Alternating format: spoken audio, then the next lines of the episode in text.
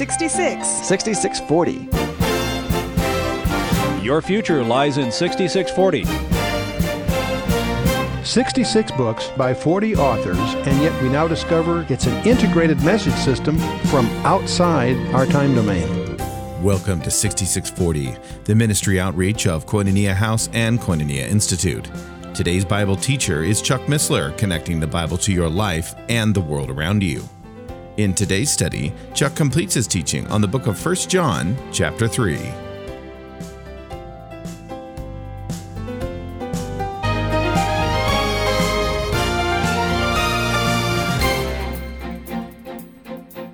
But sin was not settled in the lives of these men. It was an incident in their lives, totally contrary to their normal lives, totally contrary to their normal habits.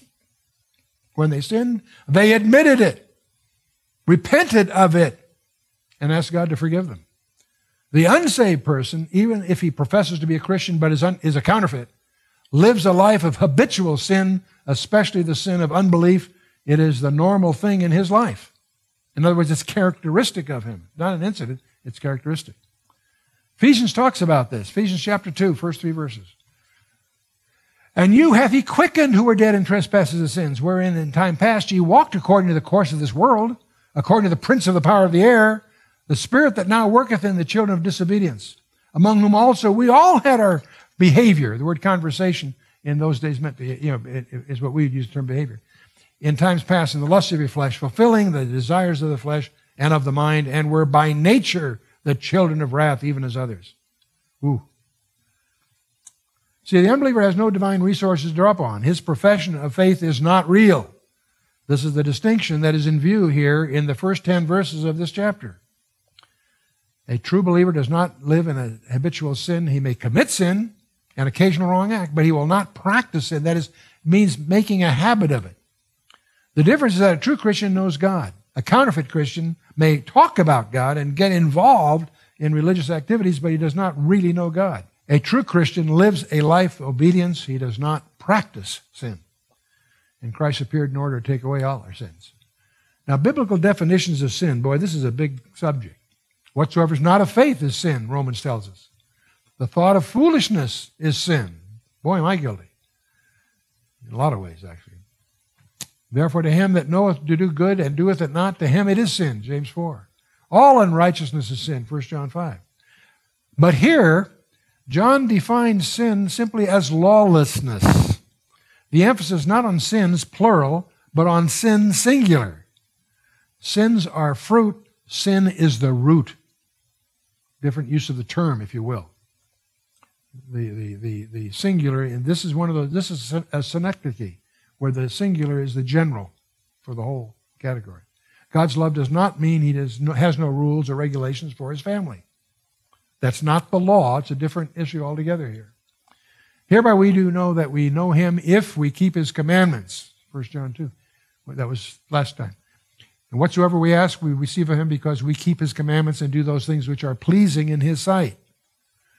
By this we know that we love the children of God when we love God and keep His commandments. And He's going to hit that in our fifth chapter when we get to it.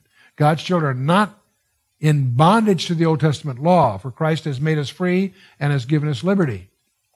Sin is basically a matter of the will.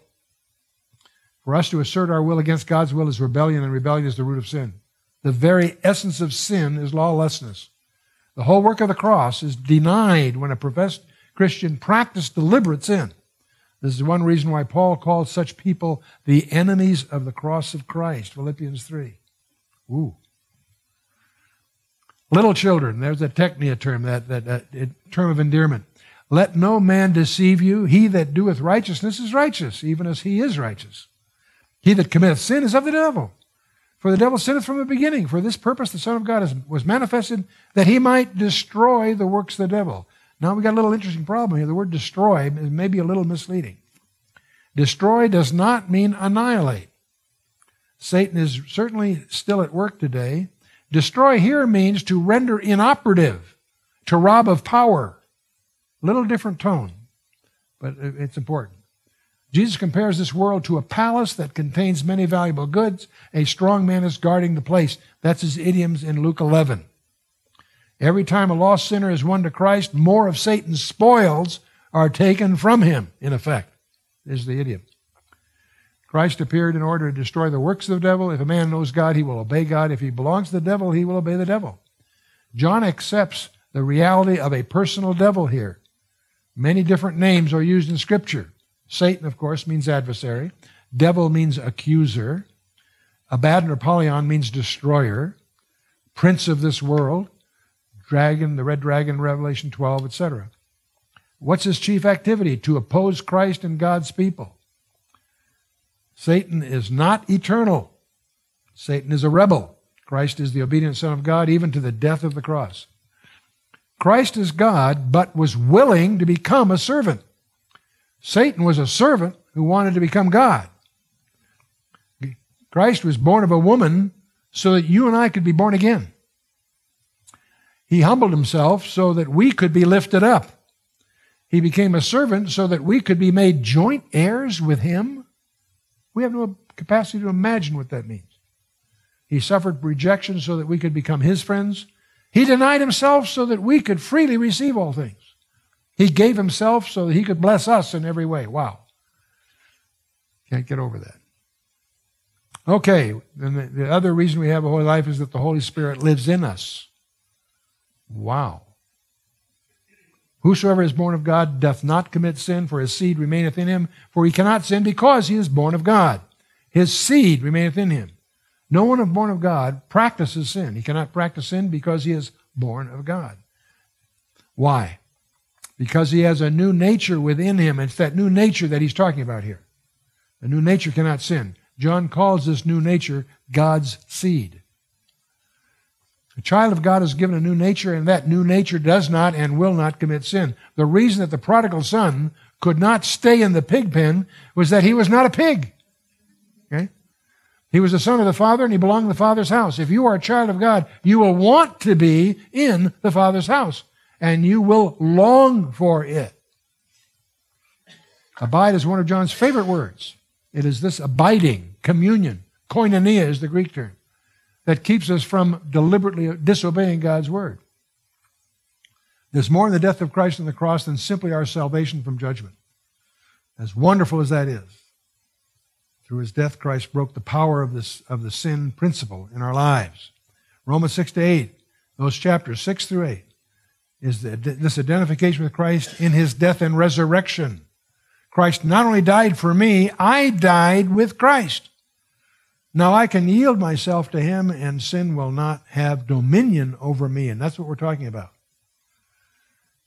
There are three tenses of being saved. Have been saved, past tense, from the penalty of sin. That's positional called justification. Ephesians 2 8 and 9 deals with that. You are being saved, present tense. That's from the power of sin, operationally, by the Holy Spirit, moment by moment, called sanctification. Romans 6. Shall be saved, that's future tense, from the presence of sin, called the redemption of our body. Wow. Well, we talked about that earlier. Okay. When a person receives Christ as Savior, tremendous spiritual changes take place in him. He is given a new standing before God, being accepted as righteous in God's sight. This new standing is called justification. It, will, it never expires and is never lost. The new Christian is also given a new position. He's set apart for God's own purposes to live for his glory. This new position is called sanctification. That's what sanctify means, to be set apart. And has a way of changing from day to day. You should be growing. There should be some improvement. You have two natures in you then. You can't cast out flesh, it's still there. You have to know Which one are you feeding the most? Oh. Did you have to did you know you have a spiritual hygiene as well as a physical hygiene? Physical man needs cleansing, so does the inner man. That's remember the Christian's bar of soap when we talk about 1 John 1, uh, 1 9. Unconfessed sins are the first step in what the Bible calls backsliding. Sin is like a virus. Instead of fighting its invasion, we yield to it. Carried away, enticed, bait and hooked, trapped. The end is death, of course. James 1 deals with that. The inner man also needs food and cleansing. The inner man does. He also needs exercise. That includes exercising, not defrauding the body of Christ with your spiritual gift. If you have a spiritual gift and aren't exercising it, you are defrauding the body. Who? In this the children of God are manifest, and the children of the devil. Whosoever doeth not righteous is not of God, neither he that loveth not his brother. So yielding to sin is the distinguishing mark of a child of the devil. They profess or claim one thing, but practice uh, another. Satan is a liar and the father of lies. We're going to see John 8:44 referred to a number of times as we go proceed through this. He that saith, I know him, and keepeth not his commandments, is a liar, and the truth is not in him. False teachers in John's day taught that a Christian did not have to worry about sin because only the body sinned. And what the body did in no way affected the spirit. Weird ideas. Some of them went so far as to teach that sin is natural to the body because the body is sinful. The New Testament exposes the foolishness of such excuses for sin. The old nature is not the body. The body itself is neutral. It can be used either by the old sinful nature or by the new divine nature. How does a child of God go about overcoming the desire of the old sin nature? By beginning each day yielding his body to God as a living sacrifice. Romans chapter 12, verse 1 and 2 is your keywords, are your, are your keywords.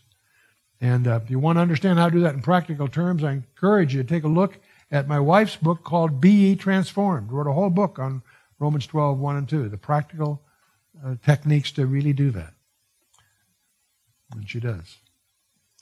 Thy word have I hidden my heart, the psalmist says, that I might not sin against thee. Scripture memory has a place in your spiritual hygiene. People say, Chuck, why do you use the King James? Well, for a number of reasons. Everyone has their problems. The King James are well known, well documented. But I do it for another reason everybody overlooks when I do my memory work, I want to do it in a, ver- in a version that's going to be around 20 years from now. These others come and go. I'm on the review committee for the International Standard Version Bible. And it's pretty, I'm getting quite impressed with it. And we may start using that in many things. But I'm glad that my memory work for the last 60 years has been in the King James because it's still here. I'm glad I didn't get picked up on the RSV back then. Anyway, okay. If he does sin, he must instantly confess to God and claim forgiveness, but it is not necessary, it is not necessary for him to sin. There hath no temptation taken you but such as is common to man. But God is faithful, who will not suffer you to be tempted above that ye are able, but will with the temptation also make a way to escape that ye may be able to bear it. 1 Corinthians 10 13. You ought to add that to your memory group. That's a great one. That's a great comfort, a great reminder. That's your escape clause when you're under pressures. The true Christian also loves other Christians. Oh boy, I knew there was a tough one here, These words are not written that you and I might check on other people. They were given so that we might examine ourselves. Oh, do I have the divine nature within me, or am I merely pretending to be a Christian? These are little self test questions to think about. Do I cultivate this divine nature by daily Bible reading and prayer? Do you? Think about it. Has any unconfessed sin defiled my inner man? Is a question we should ask every morning. Am I willing to confess and forsake it? Oh, there's the rub. I mean, I got to quit. Oh. Do I allow my old nature to control my thoughts and desires, or does the divine nature rule me? That's the ultimate issue, isn't it? When temptation comes, do I play with it or do I flee from it? The world, the flesh, and the devil. The world, your response is faith. The devil, you fight. You have authority. Your flesh, you flee. Faith, fight, flee. Different strategy for each of those challenges? Do I immediately yield to the divine nature within me? The life that is real is honest with God about these vital issues. We're going to explore four levels of relationship murder, ooh, hatred, indifference, and Christian compassion. And We'll wrap this up. I'm reminded about Ruth Graham. Somebody asked her apparently that if in their married life, if there was ever an issue of adultery. She says, Adultery, no. Murder, yes.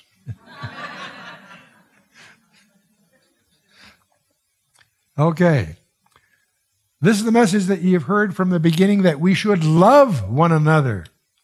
The unbeliever sins against the law. The believer sins against love. Let's think about that a minute. The unbeliever is sinning against the law, and he has the law within himself. We're, we're told. Doesn't have to be a Jew to sin against the law. Even a Gentile can because it's in his heart. The believer sins against what? Love. Boy, that's wild. What held Jesus to that cross? It wasn't the nails. He created the, he was crucified on a cross of wood, yet he made the heel on which it stood. He could have said, Enough already, I'm out of here. What held him to that cross was his love for us. And our response to that should be to love him enough to clean up our act. Not as Cain, John tells us, who was of that wicked one and slew his brother. And wherefore slew he him? Because his own works were evil and his brother's righteous. Read that envy. Murder is the lowest level, is the level on which Satan himself exists, according to John 8 44. Cain is also an example. He's not presented as an atheist, by the way. He's presented as a worshiper. Wow. Think about that a minute. The children of the devil masquerade as true believers. They attend religious gatherings. They even bring offerings. These are not valid proofs that, that that person is born of God.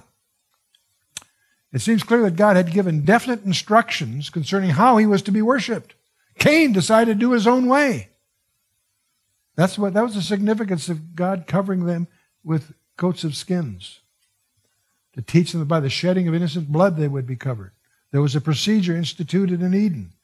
Cain decided to do it his own way, providing his own works. Satan is always interested in turning people away from the revealed will of God the real test of his love for the brethren. Here, Cain failed. He murdered his brother and then lied about it. His envy turned to anger, and centuries later, Pharisees did the same thing to Jesus. And Jesus here too called them the children of the devil in John 8 44. So John says, Marvel not, my brethren, if the world hate you. World hates Christ for the same reason Cain hated Abel. Christ reveals the world's sin and its true nature. Then they must either repent or destroy the messenger. Wow. Satan is the prince of this world and controls it through murder and lies. Like Cain, the people of the world try to cover up their true nature with religious life. Religion is man's attempt to cover himself, man's attempt to find God. No, God deals with it from his side. In contrast to this, God is love, according to John 4 8, and truth, according to John, the Gospel of John 4 uh, 14, and 1 John 5. We're going to get to those subsequently. We know that we have passed from death unto life because we love the brethren. He that loveth not his brother abideth in death. To a Christian, hatred is the same as murder. And Matthew says the same thing in the Sermon on the Mount. Whosoever hateth his brother is a murderer, and ye know him, ye know that no murderer hath eternal life abiding in him. Lust is the same as adultery, also, by the way. These equivalences are part of the Sermon on the Mount. Very disturbing stuff. Now, don't, don't misunderstand this. We're not being told that murderers cannot be saved. Paul took a hand in the stoning of Stephen in Acts 7. And he admitted that his vote helped put innocent people to death in Acts 26, elsewhere. God's grace saved him. The issue is not whether one continue, the issue is whether one can continue to be a murderer. The answer is no. Hatred does the hater more damage than it does anyone else. It actually puts one into a spiritual and emotional prison. The reason you want to forgive people is to free yourself, to get out of bondage. The antidote, of course, is love. Hereby perceive we the love of God because he laid down his life for us, and we ought to lay down our lives for the brethren. Failure to, to do evil, failure to do evil is not enough. Love involves doing them some good. Isaiah 1. And James said a lot about that too. Jesus didn't, didn't just talk about his love, he died to prove it. And he was not a martyr. He willingly laid down his life. Interesting dis- dis- uh, discernment there, isn't it? Self preservation is the first law of physical life, self sacrifice is the first law of spiritual life. They're antithetical. Whoso hath this world's good and seeth his brother have need and shutteth up his bowels of compassion from him, how dwelleth the love of God in him? See, John turns from the brethren in verse 16 to the singular and specific his brother in verse 17. One of the things you want to know about the NIV, the nearly inspired version, 3,000 places they change the singular to plural to avoid countability. Here's an example of something where it's he's shifting from brethren to his brother to make it more accountable, personal, active. Who is his brother? Well, Luke 10, the Samaritan, you know the story. Ignoring a need can be sin. Indifference to needs, one of the benefits of stewardship is the ability to meet the needs of others. My little children, let us not love in word, neither in tongue, but in deed and in truth. In other words, talk's cheap, is what John is saying. A brother or sister be naked, James tells us, and destitute of daily food, and one of you say to them, Depart in peace, be warmed and filled. Notwithstanding, ye give them not those things which are needful to the body. What doth it profit? That's where that expression comes from. Hear people say, be warmed and filled. They're being facetious, of course. They want to, they really want you to do something. Three wonderful blessings assurance, answered prayer, and abiding wraps up this book, this uh, chapter. Assurance. Hereby we know that we are of the truth and shall assure our hearts before Him of the truth. A Christian who practices love grows in his understanding of God's truth and enjoys a heart full of confidence before God. That's part of growth. You say you're not 100% grown yet. No surprise, none of us are. We're all growing, hopefully. Truth, when the word and the deed be. I love that definition of truth. I got it from my wife. Definition of truth. When the word and the deed become one. Sounds like an Indian should be saying it over a campfire, doesn't it? Somehow, when the word and the deed become. But uh, see, the word did. God's word became incarnate and dwelt among us. Wow. The ultimate truth, of course, is Jesus Christ, the Word of God, one of his, one of his titles. For if our heart condemn us, God is greater than our heart and knoweth all things. At Bethany, Jesus knew Mary's heart and defended her in Luke 10. At Peter's denial, Jesus knew of his repentance and sent a special message to him in Mark uh, 16. And Peter's confidence was essential on this very issue, of course, in Acts 3. Be careful that the devil not accuse you and rob you of your confidence. Your confidence is in a Savior. Never forget it. Answered prayer. Wow. Beloved, if our heart condemn us not, then we have confidence toward God. And whatsoever we ask, we receive of Him because we keep His commandments and do those things which are pleasing in His sight. And every time I think of answered prayer, which of course we should be grateful for, I'm also reminded that we should also be grateful for our unanswered prayers. Whenever you go to a high school reunion, you can be reminded of all the prayers that you're grateful that He didn't.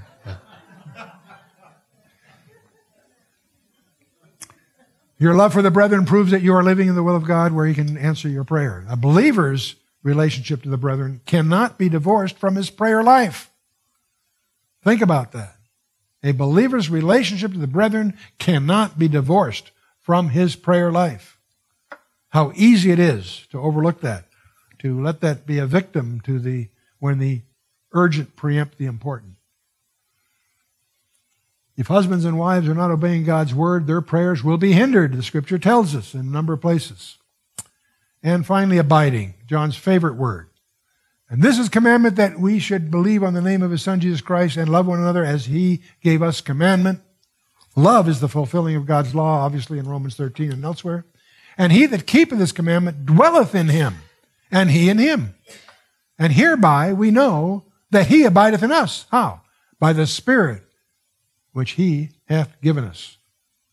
Now, the Holy Spirit is here mentioned for the first time it was introduced in 220, actually, initially, but here it's mentioned. And uh, we're going to find the, he's abiding here, but he's going to be attesting in chapter 4, and he's going to be authenticating in chapter 5. So we're going to be hearing much more about him as we go forward. So in our next session, we're going to deal with false teachers. So does this epistle have relevance to us to today? You know, it's astonishing to me here we have this probably one of the most intimate of all the epistles, the family epistle, as some people call it. And it's astonishing to realize how relevant it is for us today. So we're going to talk about false teachers very bluntly and candidly next time. So for in preparation next time, read 1 John chapter 4. And let's stand for a closing word of prayer.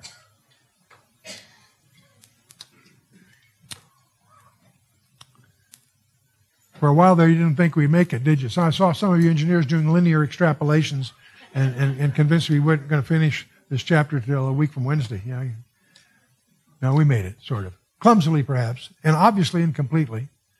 Our whole goal is to stimulate you to do your own digging, but hopefully this will give you a springboard.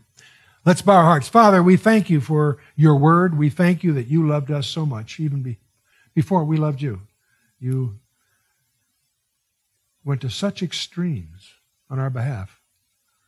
Father, we do pray that you would reignite in each of us a new passion, a new hunger for your word, and that you would help each of us to grow in grace and the knowledge of our Lord. We pray, Father, that your purpose would be accomplished in each of us as we commit ourselves without any reservations whatsoever into your hands. In the name of Yeshua, our Lord, our Savior, our coming King.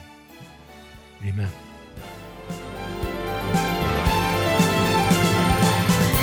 You've been listening to 6640, the ministry outreach of Koinonia House and Koinonia Institute. Today's Bible teacher was Chuck Missler, teaching through the books of 1, 2, 3 John. Download the new K House TV app to access an ever growing collection of free resources. Visit the Apple or Android App Store or search K House TV on your Roku or Fire TV streaming device. Thank you for listening to 6640 and for your continued prayerful support of this ministry. Until next time, as we continue this series, may God bless you with the knowledge of His Son, Jesus Christ, as you study His Word.